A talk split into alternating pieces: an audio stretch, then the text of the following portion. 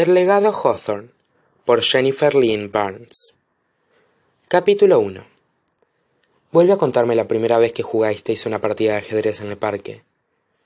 El rostro de Jameson estaba iluminado bajo la mera luz de una vela, pero incluso en esa penumbra pude ver el fulgor de sus oscuros ojos verdes. No había nada ni nadie que encendiera la sangre de Jameson Hawthorne como lo hacía un misterio. Fue justo después del funeral de mi madre, le dije. Unos pocos días, quizá una semana. Nos encontrábamos en los túneles que había bajo la casa Hawthorne, solos, donde nadie pudiera oírnos. Había pasado menos de un mes desde que pusiera los pies por primera vez en la palaciega mansión texana, y una semana desde que resolveríamos el misterio acerca de por qué me habían llevado allí. Ojalá hubiéramos resuelto de verdad ese misterio. Mi madre y yo solíamos ir a pasear por el parque. Cerré los ojos para poder concentrarme en los hechos, y no en la intensidad con la que Jameson se aferraba a cada una de mis palabras. Lo llamaba el juego de pasear sin rumbo. Abrí los ojos para protegerme de ese recuerdo. Unos pocos días después de su funeral, fui al parque sin ella por primera vez. Cuando me acerqué al estanque vi que había un montón de gente. Había un hombre tumbado en el camino, con los ojos cerrados y tapado con unas mantas andrajosas. Un sin techo. Todo esto Jameson ya lo había oído, pero en ningún momento aflojó su férrea concentración en mí. La gente pensó que estaba muerto o que iba tan borracho que había perdido el conocimiento. Entonces se sentó. Vi que un policía se abría paso entre el gentío. Pero tú llegaste primero hasta el hombre. Acabó Jameson por mí. Sus ojos fijos en los míos, sus labios ligeramente curvados hacia arriba. Y le pediste que jugara contigo al ajedrez. No esperaba que Harry aceptara mi oferta, todavía menos que me ganara. Jugamos todas las semanas a partir de entonces, expliqué. Algunas semanas, un par de veces o tres. Nunca me dijo más que su nombre. Su verdadero nombre no era Harry. Me mintió, pensé. Y por eso estaba en esos túneles con Jameson Hawthorne, por eso el chico había empezado a mirarme como si yo volviera a ser un misterio, un enigma que él, y nadie más que él, lograría resolver. No podía ser una coincidencia que el multimillonario Tobias Hawthorne hubiera llegado su fortuna a una desconocida que conocía a su difunto hijo. ¿Estás segura de que era Toby? preguntó Jameson. El aire que nos separaba estaba cargado. Esos días pocas cosas tenía más claras que esa. Tres semanas atrás yo era una chica normal, que se las iba arreglando e intentaba desesperadamente sobrevivir al instituto, conseguir una beca y largarse. Luego, de la noche a la mañana, me enteré que uno de los hombres más ricos del país había fallecido y me había incluido en su testamento. Tobias Hawthorne me había dejado una herencia de miles de millones, prácticamente toda su fortuna, y yo no tenía ni idea de por qué.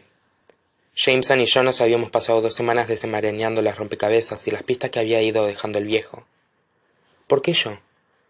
Pues por mi nombre, por el día en que nací, porque Tobias Hawthorne solo había jugado todo a una carta con la esperanza de que yo volviera a unir a su vida, a su dividida familia. O al menos esa fue la conclusión a la que nos había llevado el último juego del viejo. Estoy segura, le contesté a Jameson con fiereza. Toby está vivo, y si tu abuelo lo sabía, y sé que eso es un gran sí, pero si él lo sabía, entonces tenemos que dar por hecho que o bien me escogió a mí porque conocía a Toby, o bien se las arregló como fuera para que su hijo y yo nos conociéramos.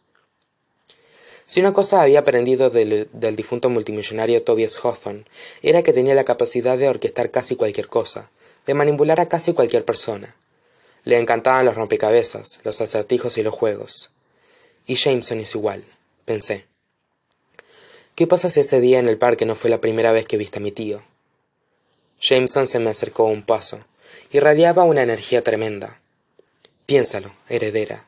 Dijiste que la única vez que coincidiste con mi abuelo, tú tenías seis años, y él te vio en la cafetería donde tu madre trabajaba de camarera, y oyó tu nombre completo.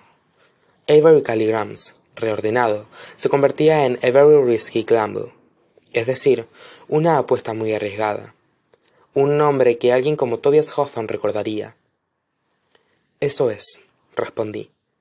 Jameson ya estaba muy cerca de mí, demasiado cerca. Todos los chicos Hawthorne eran magnéticos, más que la vida misma. Tenían cierto efecto sobre la gente, y a Jameson se le daba muy bien usarlo para conseguir lo que quería. Ahora quiere algo de mí, me dije. ¿Qué si mi abuelo, un multimillonario texano con toda una horda de chefs privados a su servicio, comiendo en una cafetería de mala muerte perdida en un pueblecillo en medio de Connecticut que no conoce nadie? Mi mente se disparó. ¿Crees que estaba buscando algo? Jameson sonrió con astucia. O a alguien. ¿Y si el viejo fue hasta allí en busca de Toby y te encontró a ti? Había algo escondido en el modo en que había dicho a ti, como si yo fuera alguien, como si yo importara pero Jameson y yo ya habíamos pasado por ahí.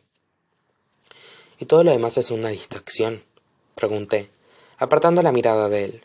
Mi nombre, el hecho de que Emily muriera el día de mi cumpleaños, el rompecabezas que nos dejó tu abuelo, ¿fue toda una mentira? Jameson no reconoció al oír el nombre de Emily. En medio de un misterio nada podía distraerlo, ni siquiera ella. Una mentira, repitió Jameson, o un amago. Alargó la mano para apartarme del rostro un mechón de pelo, y todos los nervios de mi cuerpo se pusieron en alerta roja. Me aparté con brusquedad. Deja de mirarme así, la advertí con firmeza. ¿Así como? rebatió él. Me crucé de brazos y lo fulminé con la mirada. Activas el encanto cuando quieres algo. Heredera, me hieres. Nadie debería tener derecho a estar tan guapo como lo estaba Jameson cuando esbozaba aquella sonrisita pícara. Lo único que quiero es que rebusques en cada rincón de tu memoria. Mi abuelo era una persona que pensaba en cuatro dimensiones, y esa tenía más de una razón para escogerte a ti. ¿Por qué matar dos pájaros de un tiro si puedes matar a doce? decía él siempre. Había algo en su voz, en su mirada todavía fija en mí, que hubiera hecho muy fácil verme atrapada de nuevo, en las posibilidades, en el misterio, en él. Sin embargo, yo no era el tipo de persona que cometía dos veces el mismo error.